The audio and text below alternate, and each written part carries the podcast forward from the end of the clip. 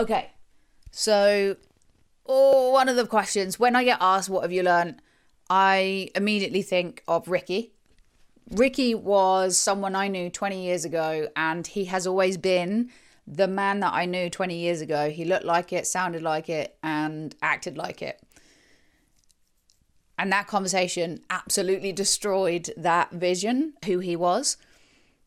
What I learned from him, it challenged my biases about, you know, you think of someone a certain way, but they're not that person anymore, but you don't know that.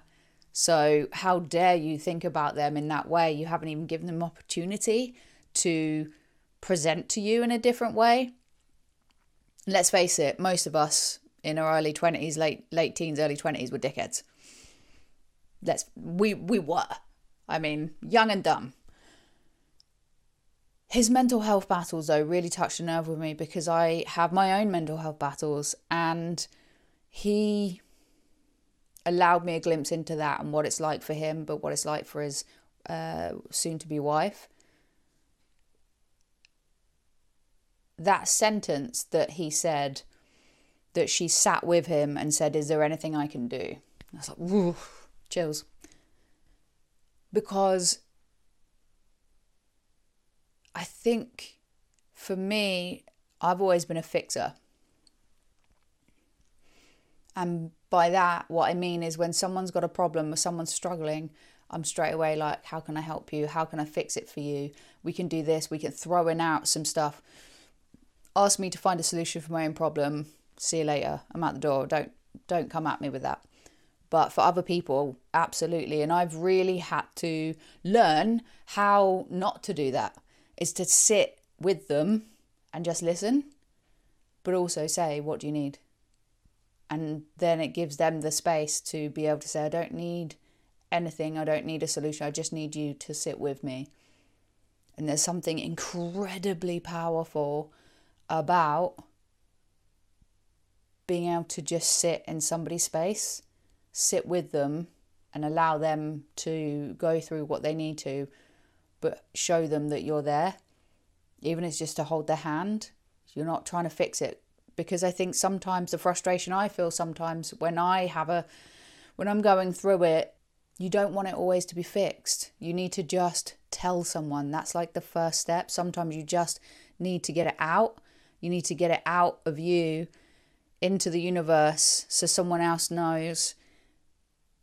And what can happen is when you try to fix it, if you go straight for solutions, you feel like you're not actually being heard. And so there's something incredibly powerful to be able to just say, What do you need? Is there anything I can do? And guess what? That also means I will sit here with you while you go through it. So I incredibly grateful to him for that. It was and is something that I hold on to because and I think everybody else should take that on board. Is there anything I can do? Give them the space to tell you this is what I need right now. I could labour that point for ages, but yeah, so Ricky really hammered home something for me, and I'm really trying learning to to be able to do that. Will I be able to do that in a relationship? Oh, I fucking hope so. But who knows? It's it's learning you're learning all the time. You're trying it out and you've got to keep going. So hopefully, I have someone who's understanding and patient most of the time. If you were to ask me, who do I identify with the most out of all the conversations I've had, it wouldn't have been Dustin. There's a unit of an American guy that blew my mind. And I, again, could have spoke all these conversations, I could speak to everybody for fucking ages. But how I ended up identifying with him out of all these people I'm talking to was fucking insane. Now, there is a problem with the fact that he has found love since, or was during this conversation already finding um, a, a serious relationship. So now I I'm like, well, if you, dude, if you made it happen, then I got to make it happen. Otherwise, what's happening? Like, what's wrong with me? I'm to internalize that shit, Dustin. So Dustin identified himself as asexual and aromantic. His his upbringing was not fun. So you, I guess it feels like it came from trauma, which he he does uh, say in the conversation. It comes his his relationships, his whole being with those other people was the you know disconnect was because of trauma and then he's found this person that he can be with, which is very cool. And like, he's finding it. So I got to find it at some point, right? But again, there's like all these people have this strength in them, whether they realize it or not, that they've been through some shit and they're going to still. They've been through some shit but they still show up and they're still willing to keep going.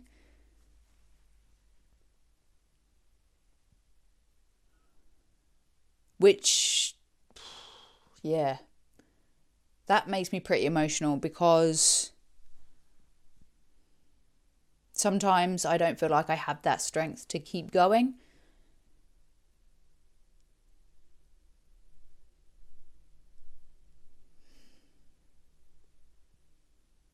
but I will. And Dustin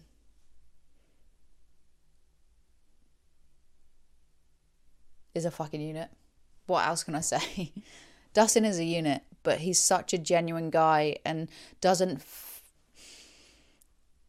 identify with this masculinity that has been out there for a long time I understand that the people that I've been speaking to when it when it comes to men is that all of them are not afraid to look at their feelings and their emotions and talk about it and deal with it. Otherwise, I'm guessing if they weren't, they probably wouldn't be saying, Yeah, I'll come on and have a conversation. But this guy's a unit. You look at him, you hear him, and you're like, mm, This guy's going to be a douche. But he's not. He's fucking gentle. He's like a gentle bear. Um, he's not gay though. He's not a gay bear, but he's a gentle bear that likes pink and Barbie and I can't believe that I identified with him the most. Which, interestingly enough, got me thinking about how do I identify myself and one of the people on the on the podcast did actually ask me if maybe after this conversation, maybe I was asexual too, aromantic. And I was like, mm, I don't think that's right. And then looking at the description for asexual and aromantic that I had posted up, there was also the demisexual, demi romantic that you have to have a connection with somebody before those kind of feelings can come about. And that spoke to me. So, whether that is actually what it is for me, is that I need to be able to have that emotional connection, kind of makes sense. Whether that was the same years ago, I don't know because I wasn't as in touch with my feelings anyway. So, that really goes to show, though, that through the years, you do need to kind of have a moment and take stock of where you're at and how you identify yourself, how you perceive yourself. And is it really true? Because that's what I got from the speed dating as well. Is I was walking in there thinking that I was going to act and respond the same way that I would have done 10 years ago. It's just that I'd never had the opportunity to show that actually, no, I've moved on from then. And actually, it was quite funny to be honest. I wasn't weird egg, but I was quite funny. I hope anyway. I mean, I thought it was funny. That's all that matters, right? How many of us do take stock of who we are now and not hold on to the thoughts of who we think we are back it like 10 years even a year ago fuck man even a year ago it would have been interesting who am i then to who i'm like our experiences shape us I'm rambling. Anyway, one thing that I do with these conversations is I don't actually listen back to them after they have been recorded if I can help it because I want to sit with what had actually been said and discussed, what I've learned in that moment, what I picked up. And then maybe as I get to edit a couple of weeks later or whatever, then I can go back and pick up other things that I may have not picked up on that speak to me because I'm a bit more kind of able to sit there and be like, oh my God, she said this.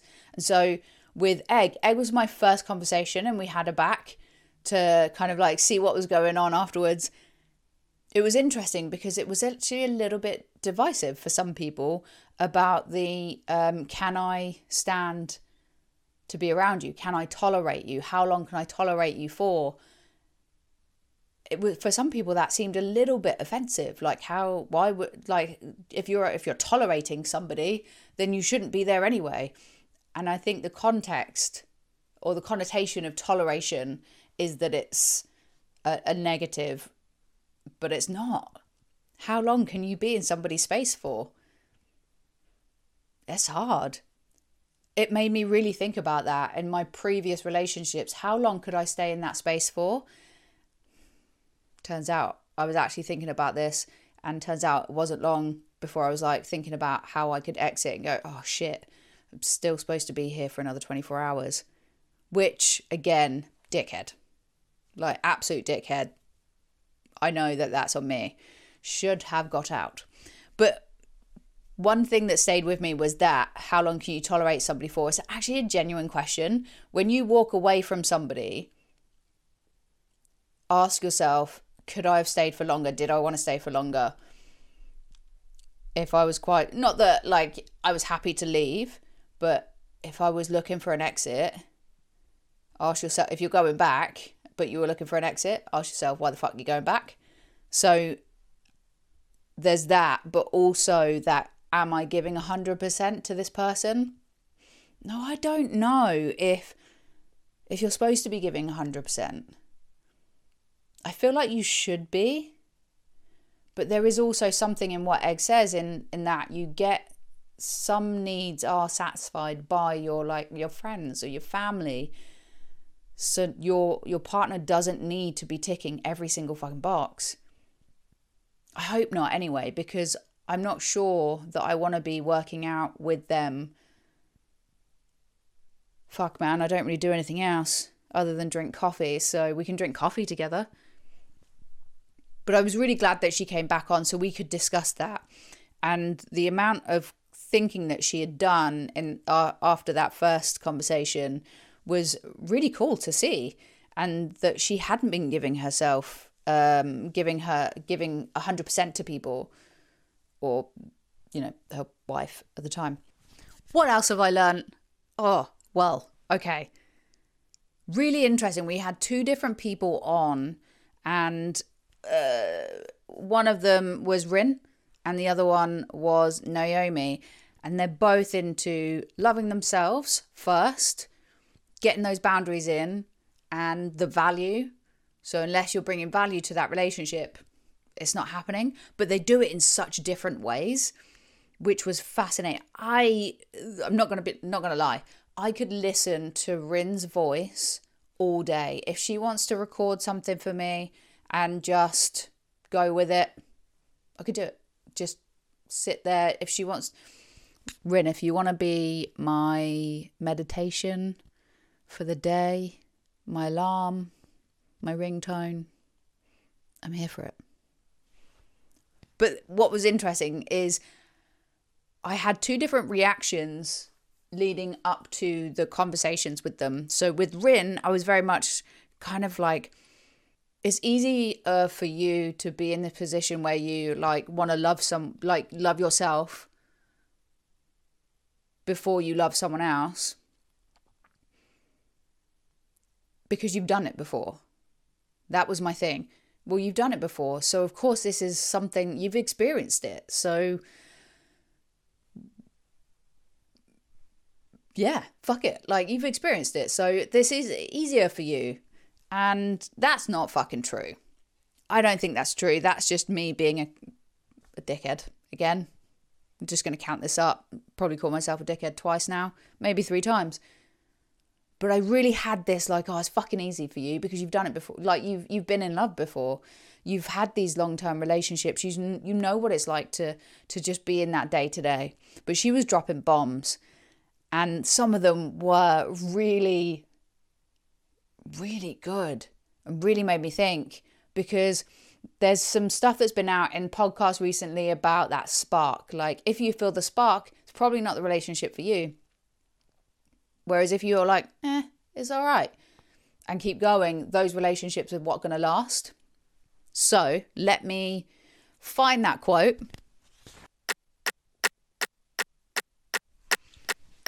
I can't find the quote.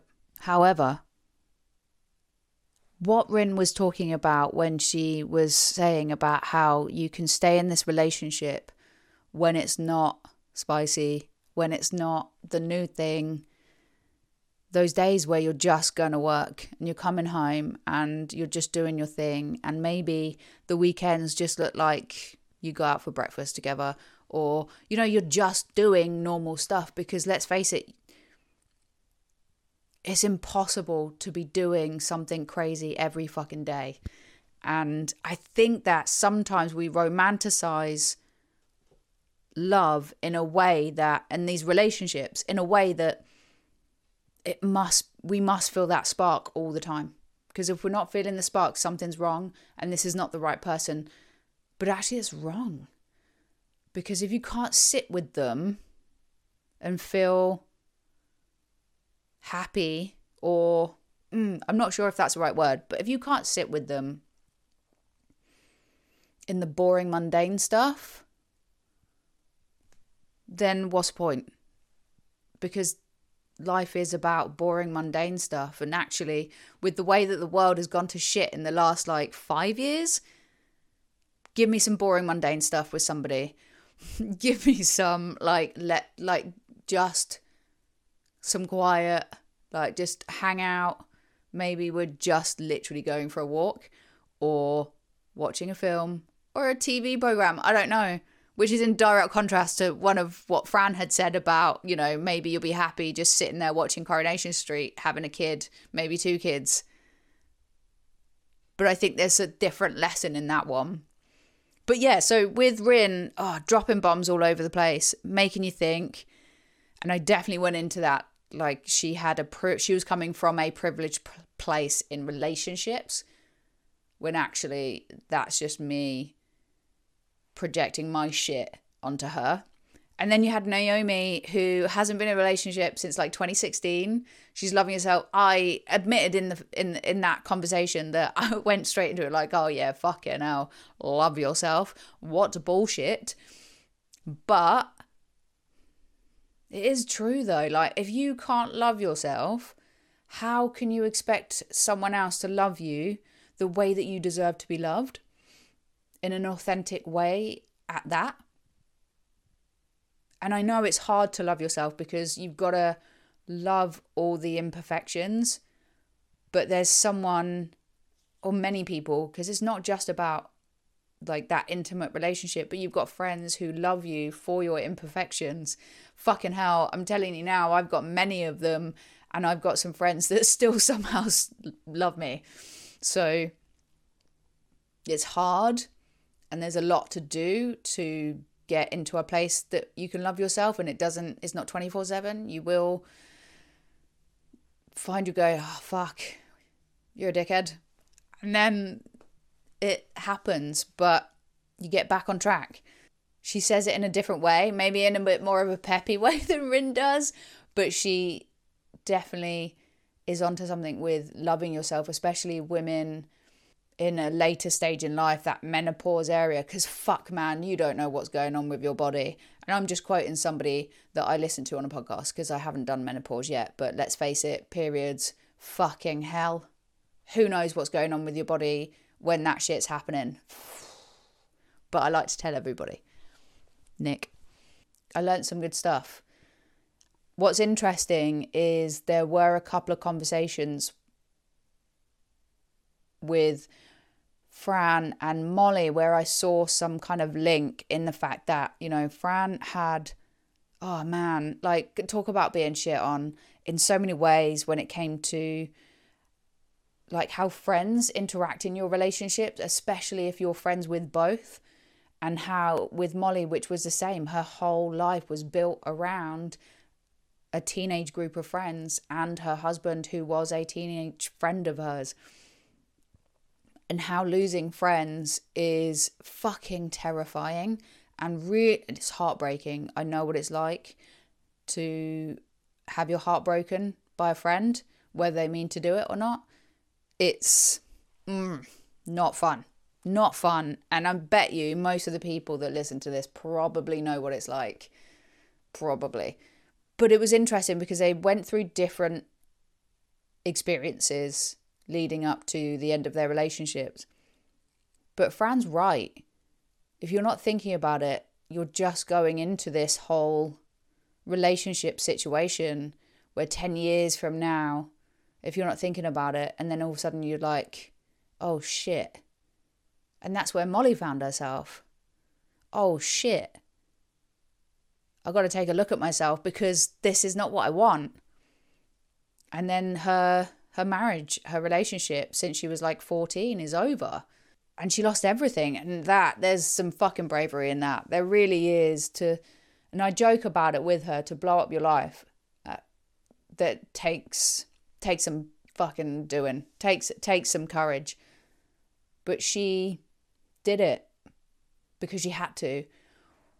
And the lesson i got from from molly was that you can be the bad guy but you're still a good person or you can do bad things. You can hurt people and still be a good person because we can't go through life without accidentally hurting other people because sometimes we wake up and realize that we've been not living a lie but living outside of where we should be and not in alignment. I won't get too spiritual. What I had with Fran and the sense that I get from Fran when I think about that conversation was one, could have talked to her for ages, but like the strength. And I don't know whether she feels like she is strong or or feels like there's strength there, but there's some strength there when you go through what you what she went through to be engaged, then you find out that the duration of your relationship you've been cheated on and you're essentially being painted from the very beginning as this monster. And then she's she's dating again. She's dating and she's laying down the road like this is not okay. I'm not going to put up with this. That's some strength right there. That's some fucking confidence even if it's bullshit confidence. That's some fucking confidence.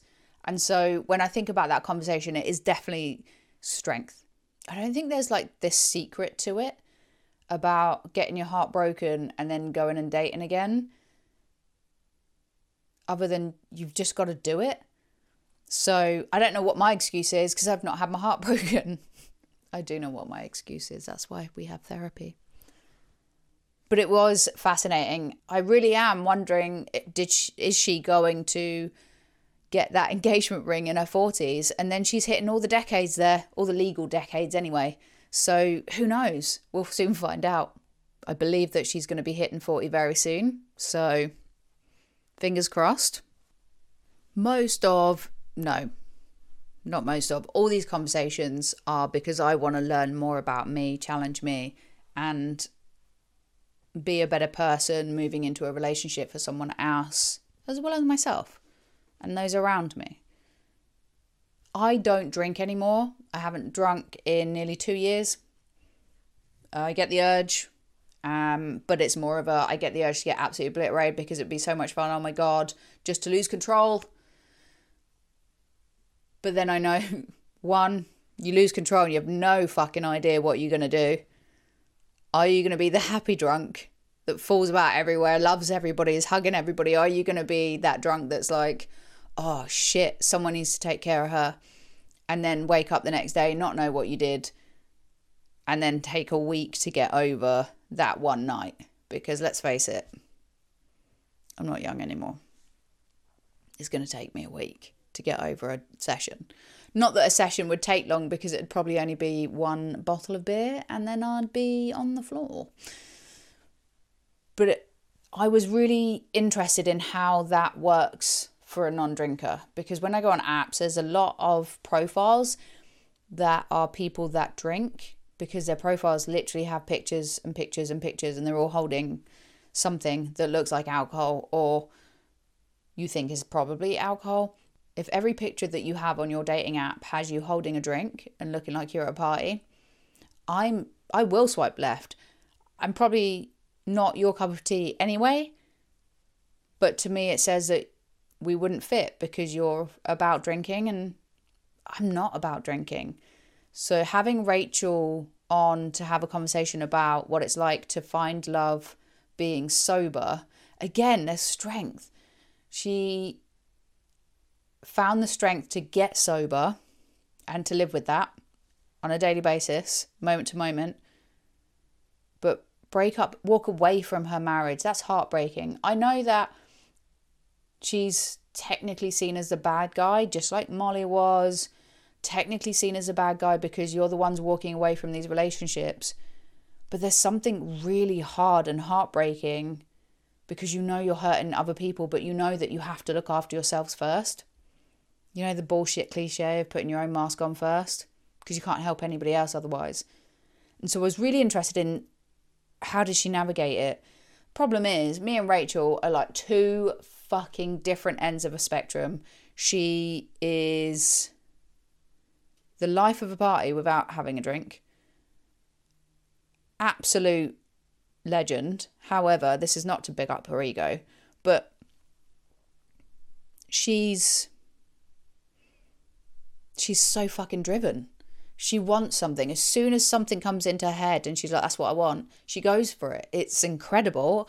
Give me an ounce of that. And I'll do something. So it was really hard to, while her finding love sober was helpful, it was also not helpful because our personalities aren't the same, so we're not running from the same frame of reference. But I do know that it's possible, and it's possible to be with someone that does drink, obviously not getting wankered every weekend, but it is possible. And that's the main thing I take away from from that conversation is that it's okay. I do wonder if people are going to judge me. I'm not judging them unless they are a dickhead. But I think that again, there's some there's a lot of fucking strength in people that have got to blow up their lives to make it better. You're never not gonna you're never gonna be a, a good guy twenty four seven. Sometimes you have to be the bad guy to get yourself moving. Which is oh gross because you want to not hurt people, but it's got to be done. Sadly, it's got to be done. Just if if you're stuck. And if you need to make yourself better, someone's going to get hurt. It happens with friends too. When you grow and they can't grow with you, someone's going to get their heart broken.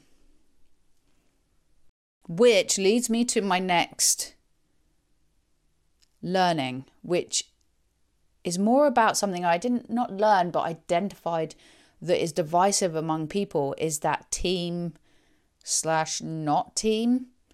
When talking to Pip, Pip's a fucking riot. I mean, Lizzo concerts and hot tubs and foursomes and whatever. Not for me, but don't. Eh, what is it? Don't yuck someone's yum. Don't actually like that saying, but whatever. She's a riot, and she had some really interesting things. She again blew up her life of what she thought she wanted and what was safe to go for living more authentically, which is what everybody's just trying to do. If you have the courage to do it. What I thought was interesting from Pip is that whole, oh God, the team thing. Like, it's not a thing. You're not a team. But then I do wonder are you, though, supposed to be a team? Because a team is two individuals, three, four, like football for a, a, example. You got 11 players on the pitch and you got all these other people around you. If you're in a partnership with somebody, intimate relationship, and you are both individuals, you both have your own likes, dislikes, your own frame of references, obviously, because you grew up differently. You look at the world maybe a little bit differently.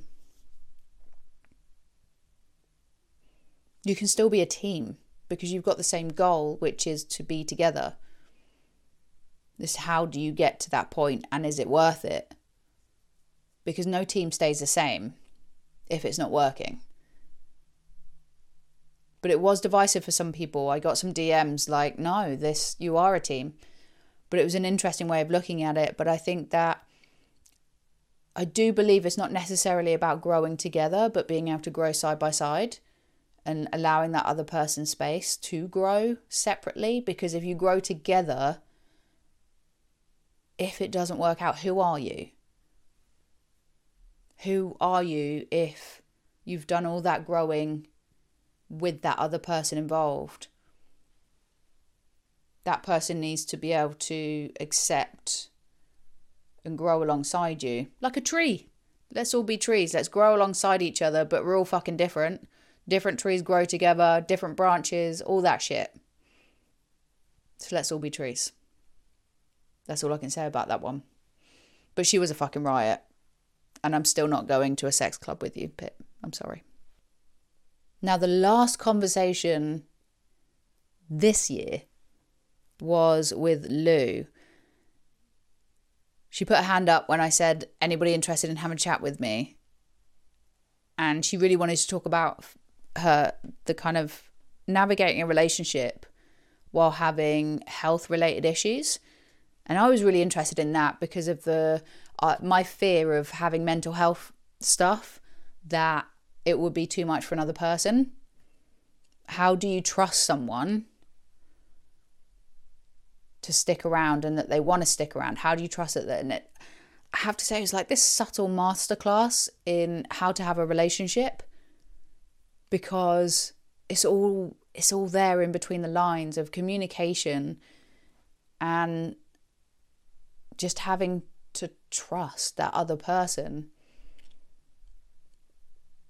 It was really interesting. She's, you know, gone through quite a bit and she was able to, and she's able to stay with Karis and trust in Karis that Karis wants to be there. And it turns out Karis is the absolute fucking hero. But we can't ever forget that it's really scary for the person who has those issues because of the fact that I worry that when I have my low moments, it's going to be too much for somebody. I always think that about my friends as well. Like, fucking hell, here we go again. Sorry, guys, but you just have to trust that they are going to be on the same wavelengths as you and that they're going to communicate, which is what they do. They communicate. And also, they're very different people and they know that and they allow for that, ultimately, what I used to think about relationships was that you needed to be having good sex, I guess, compromising. Some people compromising more than others that you would grow together. But I don't think that's true. I think communication, if you can't communicate, it's not going to work. And if you can't communicate and you're 10 years down the line, it's going to hurt.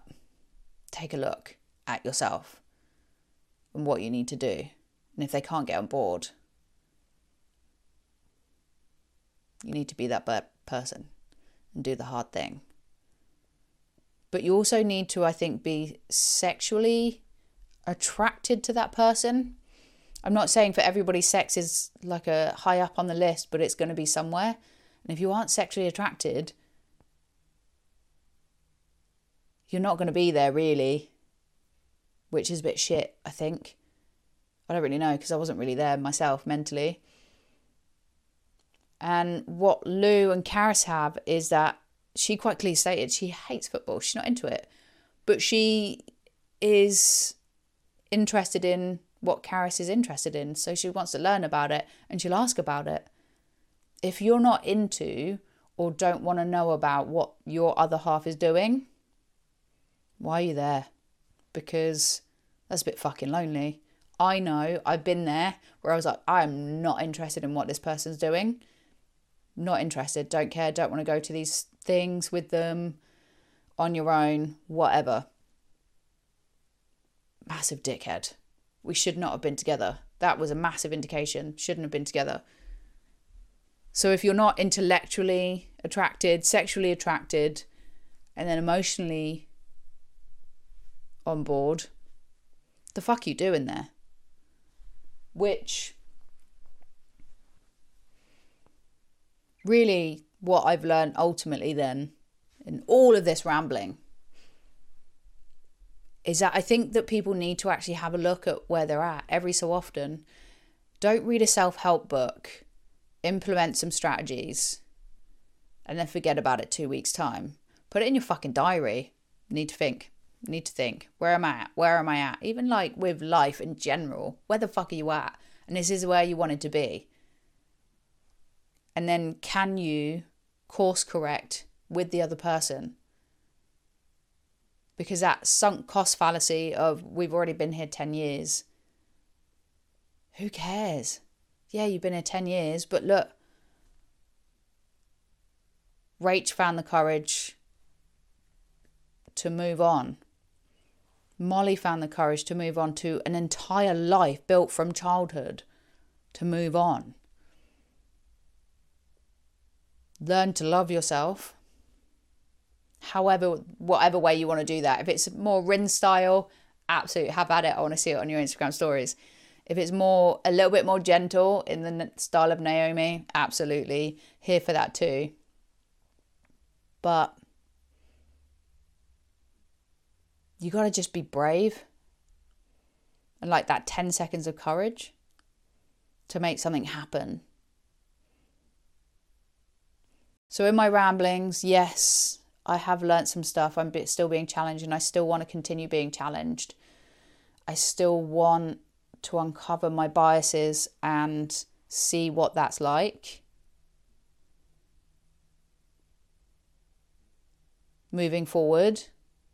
And I've got some interesting conversations coming up. So, someone who's asking for help from people that listen, hopefully, going to get my twin sister on because I feel like that's going to be a really interesting conversation how we are 99.9% the same.